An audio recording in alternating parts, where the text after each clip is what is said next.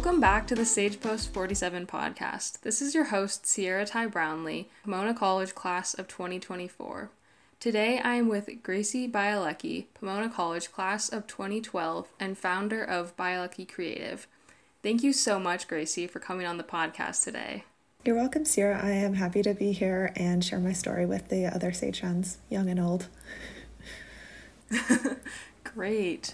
Um, to get started, could you just share a little bit about your Pomona experience and some of the things that you were involved with? Sure.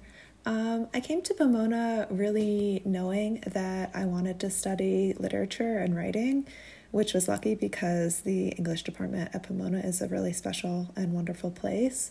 Um, so I declared my major in that, you know, pretty decisively and then really spent a lot mm-hmm. of time taking a variety of writing classes across the five C's as well as at Pomona.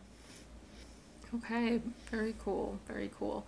And during your time at Pomona, did you ever consider uh, maybe changing what you wanted to study or I don't know, maybe changing your thoughts with it when you from when you came in? No, I think it's a little bit tricky at Pomona because there are so many talented students there. And you know there is a really I'd say career driven aspect especially with the involvement of the career development office which I think is great. It also I would say maybe pushes students to get internships and to think more about what their jobs will be after college and I, mm-hmm. if you want to be a writer, it's kind of hard to know what that is going to look like or what you're going to do besides just sit yeah. somewhere and write. So I kind of stuck to my guns with that. And um, my professor of my senior creative writing seminar, Jonathan Lethem, was really helpful in talking me to me about that.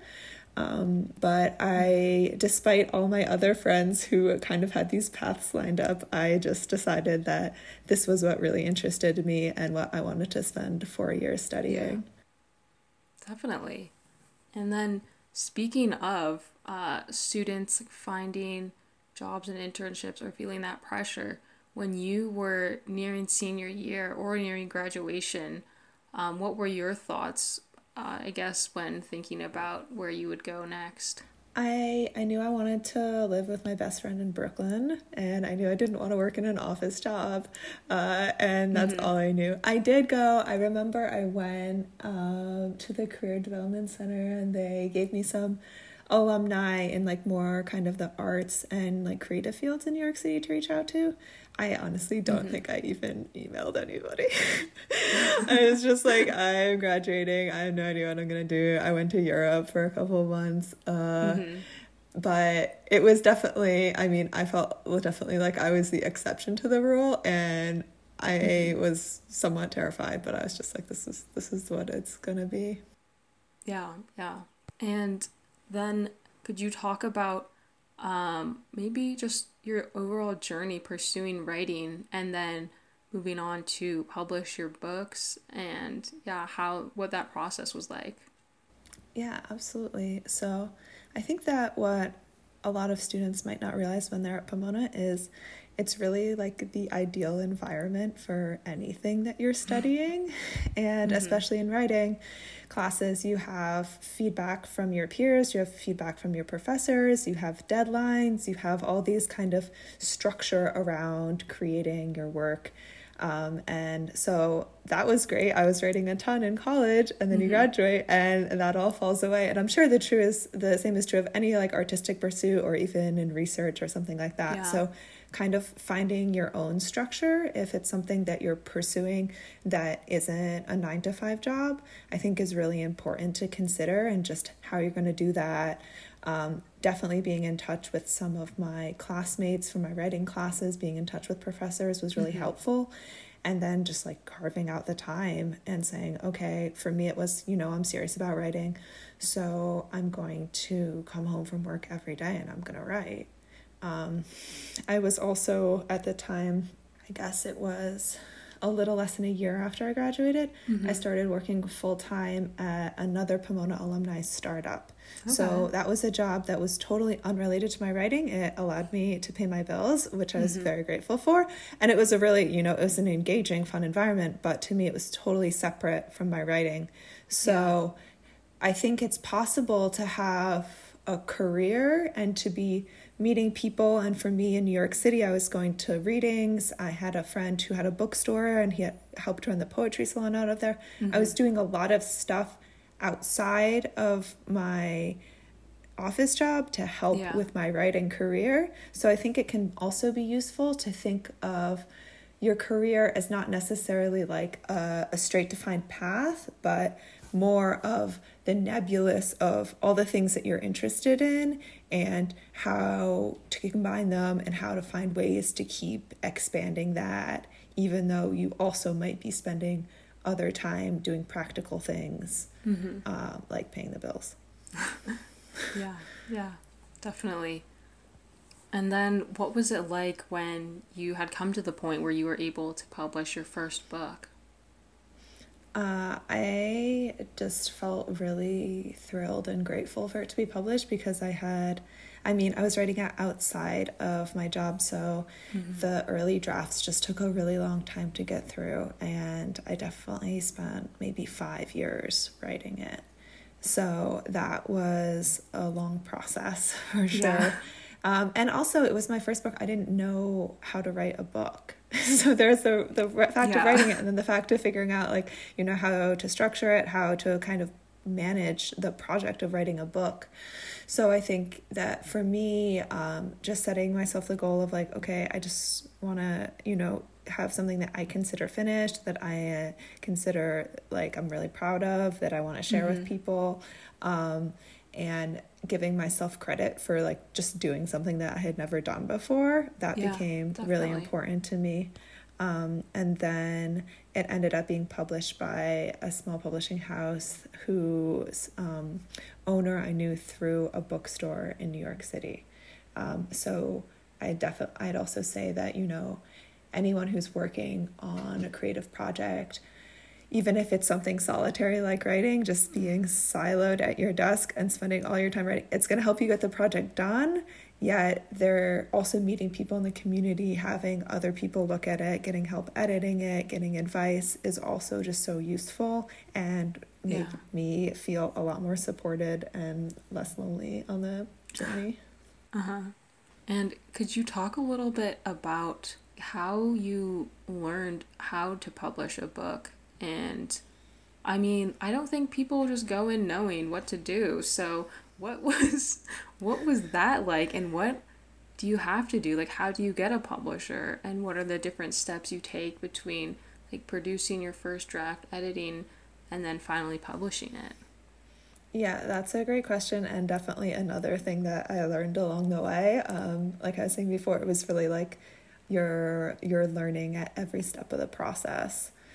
So, um, traditionally, you once you have you write a lot, you edit a lot, and you end up with this thing. You know, it's a final manuscript, something that you consider very close to being a finished novel. Mm-hmm. Um, basically, like as good as it's going to be um, with your work on it. And then yeah. you take that, and traditionally, if you want to be represented by a literary agent who would then sell your novel to a larger publishing house, you send uh, that manuscript or you know the beginning maybe 10 pages of that manuscript to agents and you say hi my name is gracie i'm a wonderful writer i read mm-hmm. this incredible novel it's going to be so great you're going to love it yeah. Um, and those people would also be agents that are representing authors that are similar to you that are interested in the subject you know it's not ideally it's not just random people or else you're kind of wasting their time. Um, like mm-hmm. i didn't send my novel to like dan brown's agent uh, because i'm not dan brown. Um, and so i did that for many months and you know it takes a while for people to read it it takes a while for people to get back to you. And i had some very positive responses. People were liked it. Mm-hmm. um, it is a novella, so it's a bit on the shorter side. It's only 40,000 words, which is about uh, 100 pages. So that was a concern. Um, they also smoke quite a lot of weed in it, and that was that. You know, some some literary agents were like, you know what, uh, this this is really well written. I just like personally like am not you know connecting to the story for you know whatever reason. So mm-hmm. it was by that time I had actually started writing a second novel kind of by accident. Okay. Um, and it was great because now I have a list of people um, that I'm going to send my second novel to because I was like, you know what? And because a lot of people are like, if you have another project, please let me know. And I was like, you know what? I'm already working on this one. Don't worry, it's only going to take like three years to finish.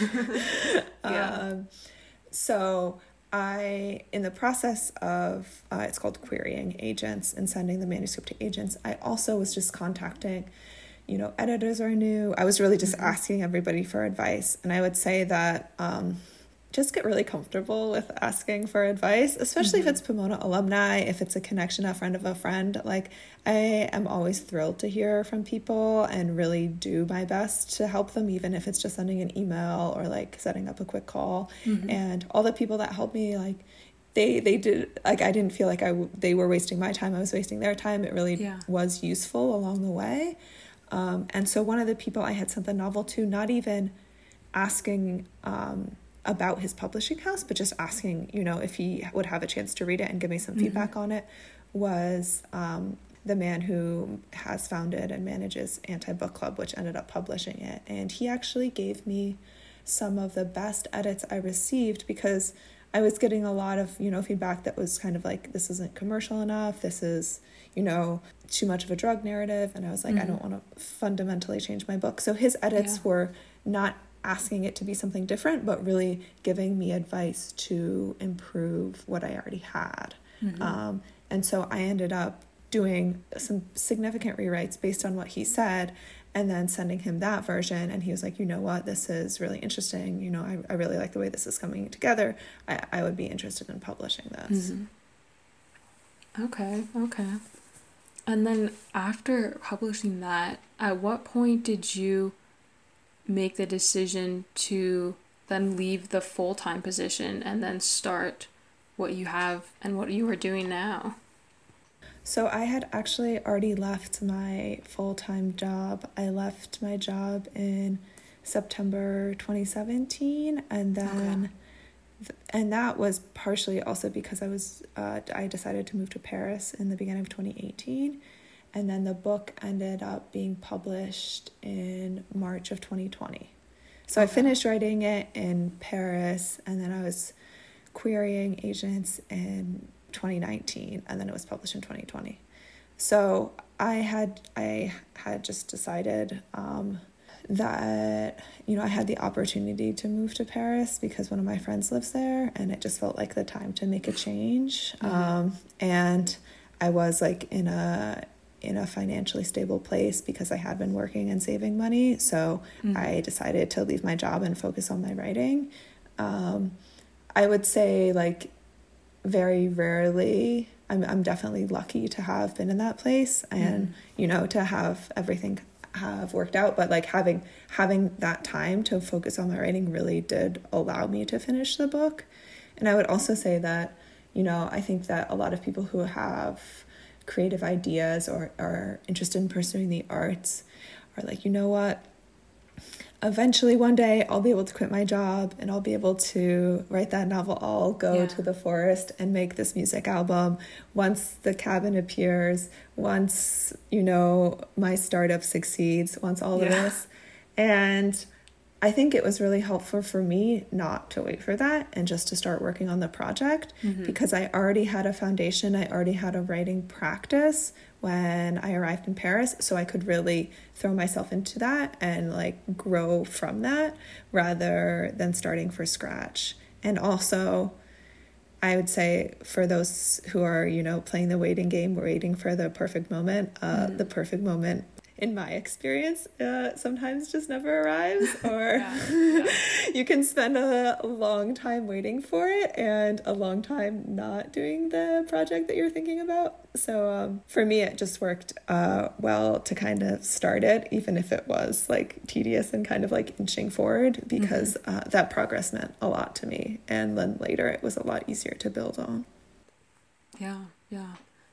Um, something I've always been curious about is what does like a day look like when you are working on maybe one project and so your goal is to write for that day? Um, like how do you do you have like a plan going into the day? Um, and what does that look like? Mm-hmm. yeah i love that question. Um, so it's definitely evolved for me over time I write best in the mornings, and I don't usually write for more than three hours in the morning because I feel like it kind of has diminishing returns. Mm-hmm. So for me, I also because I came from a startup background, I worked at um, Joyride, my Pomona Friends startup, for five years, and mm-hmm. we I was their first employee and we grew to over 100 people. So wow. it was, uh, yeah, it was super successful. It was a lot of fun. Um, and I learned a ton. And one of the things I learned was project management. So when I started working on my own, I was like, you know what? I'm just going to project manage myself. Yeah. and so I really do have um, a list of like weekly things I'm doing. And in that way, it's been really helpful because when I sit down to write in the mornings, I know exactly what I'm working on. Mm-hmm. And there's no kind of like figuring out where I left off. So in the beginning, I, you know, I was working on the novel three hours a day. Maybe if I had new passages to write, I always write out longhand first. So I'd write them in my notebook, then I would type them up. Maybe I had, you know, specific things I was editing, so I'd get into some editing after. Um, and then now that I have my own business and I'm also facilitating workshops and doing things around that, usually in the afternoon, that's when I do more of my like writing business stuff. Mm-hmm. Whereas in the morning, um, it's more focused on the writing.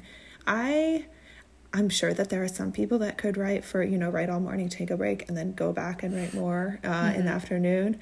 To me, that sounds very difficult. And I yeah. also, um, I really do believe in like diminishing returns. And if mm-hmm. you're like, you're really tired, I don't think that like forcing yourself to write on the five pages like is going to be as advantageous as just like taking a taking the rest of the day off and like writing them tomorrow unless like you're on a deadline and you really have to do it and there's a you know bunch of reasons. Yeah yeah. Very interesting because yeah like you said i i think had the image of writers just waking up writing like taking a break and then just writing the rest of the day and i thought that must be kind of difficult. Um definitely. i think so. I don't know if i know anybody who writes all day I'll ask all my writer friends. That's an interesting question. I mean, I'm sure it must work for some people, um, but I don't think it's very common. And it's so, writing is so interesting because everyone has a different process, everyone has a, mm-hmm. something else that works for them. And like the best advice about that is just figure out what works for you. Like, you know, if somebody is saying, you need to sit down and write for six hours a day, like maybe that's great for them and they're turning out novels. Yeah. yeah, it's just torturous for you. And if you keep on forcing yourself to do that, you're not going to like writing, you're not going to be producing work that's resonating with you. Um, mm-hmm. And it's just going to start feeling like a terrible job instead of like, you know, something that you're you're doing because it's your art and you enjoy doing it. Yeah, yeah, definitely. And then what made you decide or motivated you to start your own business?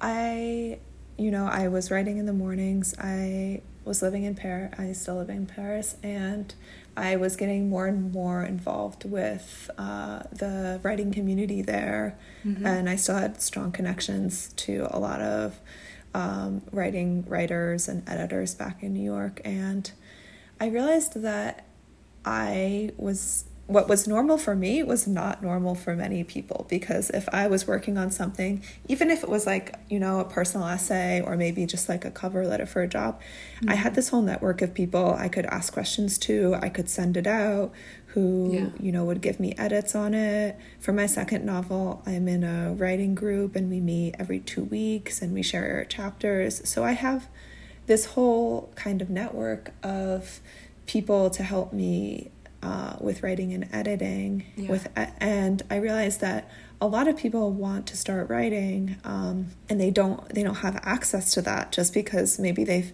graduated you know maybe they studied english um, 20 years ago maybe they're older and they're just starting this project maybe they live in a small town and they've just never met other people that are interested in writing so mm-hmm. i really saw that that there was a, a demand there to you know have get just like get feedback on your work and i also mm-hmm. liked the idea of helping people you know realize projects that they've never done before like right now i'm working with a woman who is an herbalist and a healer and she's putting out her first book of poetry because she's always written poems mm-hmm. and she's mm-hmm. been really interested in that so you know i was helping her put that together i have um, gone through like the self-publishing process with a couple books so mm-hmm. i was also helping her you know with the logistics behind that and just giving her advice and to me like i just love it when people create things and do things you know that they're passionate about and mm-hmm. it's definitely sometimes you just need somebody else to kind of like bounce your ideas off of um, and to give you support to like really get the project moving rather than just being like, oh wow, this is a really big thing if I figure it all out by myself. Yeah. Looking to the future, where do you hope to take your business, your writing, and kind of all of it? Um, for the business, I've definitely been getting into doing more workshops because I right now I host a free monthly workshop um, through a literary association called Paris Lit Up that I am a member of. And that's just been a really great way. Now that we used to meet at Shakespeare and Company, uh, the bookstore in Paris, and then since the pandemic, we've been meeting on Zoom. So mm-hmm. it's been a really great way to kind of connect with people internationally. And I am also now hosting a weekly poetry workshop through another uh, comp- organization in New York City called DOROT, which is for uh, seniors and it's helping encouraging them to like tell their stories mm-hmm. via poetry yeah. um, and i just really see these as like a wonderful way of connecting with people and you Definitely. know making these ideas and like practices more accessible to people so and especially now that we're all so comfortable with being on zoom i mean mm-hmm. i love in-person events and i'm definitely going to continue to do those um, yeah it's also just really great to have a digital version too because you can reach so many different people in mm-hmm. so many mm-hmm. different places. Um, and then, you know, the other side of it is just, you know, other projects like the one I mentioned it, helping people either put together books, um, put together essays um, of things that, you know, they've always wanted to do, but never really had the maybe time or like structure to put together. The final thing for my business is I'm also gonna add a part of my business that's maybe sliding scale or don- donation based mm-hmm. to help women tell their stories that they've just, you know, maybe it's about a traumatic moment. It doesn't necessarily have to be related to Me Too, it could be about race, but more like personal narratives mm-hmm. that they want to share and yeah. you know haven't haven't been able to write or are finally now comfortable writing and want to you know somebody to help them kind of finalize that story before they present it and mm. even if it's just for themselves um, because i do think that writing is a very cathartic process and that just like it if it's for you, if it's for your immediate family, if it's to share with uh, the community, whatever whatever your final audience be it ends up being, just the act of doing it um, mm-hmm. can be very healing. And then for my my personal writing, I am finishing up my second novel. So I probably have a couple more months uh, getting it all polished, and then Okay. I'll be sending that out to look for an agent and mm-hmm. um, get it published. So I try to do, I try to monotask on my creative writing projects um, because it's hard to, you know, it's just for me, I just can't wrap my head around having too many at once. Yeah, yeah, that makes sense. Okay, well, that's very cool and very exciting. So, I mean, I hope that these coming months go well. And yeah. Thanks. Thanks for having me. And um, anyone who wants to get in touch is welcome to. I'm happy to answer any questions or, you know, give any advice that I can. Oh, actually, sorry, sorry. Didn't mean to imply that this was being ended. Um, as a final question, I typically like to ask, just in general, if you have any thoughts or advice you'd like to share with current students. And this could honestly be about anything. Yeah, absolutely. I think I kind of touched on it earlier when I was talking about the idea of your career not being like a very set path, mm-hmm. but more things that you're interested in, things that you're pursuing, even if they're not directly related. Um, you know, I have been spending a lot of time volunteering with this literary association, Paris Lit Up, and volunteering to become um, to host a monthly workshop there made me realize that I really enjoyed doing that. I really like connecting do, connecting with people, and it opened up you know the opportunity to do it on a paid basis, and kind of got the wheels turning in my head about you know the potential of continuing to do it. So I would also say just like explore don't don't be worried if what you're doing isn't you know your main job because you mm-hmm. you never really know what could come out of it um, and if you really love something just carve out the time even if it's just half an hour a day you know if you really love drawing but you're working as a paralegal that's totally fine you can still draw at night that doesn't mm-hmm. mean mm-hmm. that for me you're an artist, if you're creating art, you don't need to have be supporting yourself entirely from your art because that's incredibly difficult to do, yeah, especially yeah. in our country. Um, you don't need to be having like shows in a gallery. It's totally fine to put together a zine with your friends and sell it for $5 or sell it mm-hmm. for free. Um, yeah. You know, as long as you're creating things and you're connecting with people and it's making you happy, um, there's nothing wrong with it. It's totally fine to talk about when people ask you what you do. You don't have to have like the perfect cookie cutter answer to that. Uh, you can be doing five different things. Um, I would just say like you know listen listen to what is inside of you and don't worry too much about having it all figured out because we never really know where we're going to end up. Yeah. That's true. Very good advice. Okay, now I think we will wrap things up. So, thank you so much, Gracie, for coming on the podcast today. You're very welcome. Uh, thank you for having me. I really enjoyed it. And if anyone wants to get in touch or has any questions, I, uh, I'm happy to help. All right. Thank you guys and take care.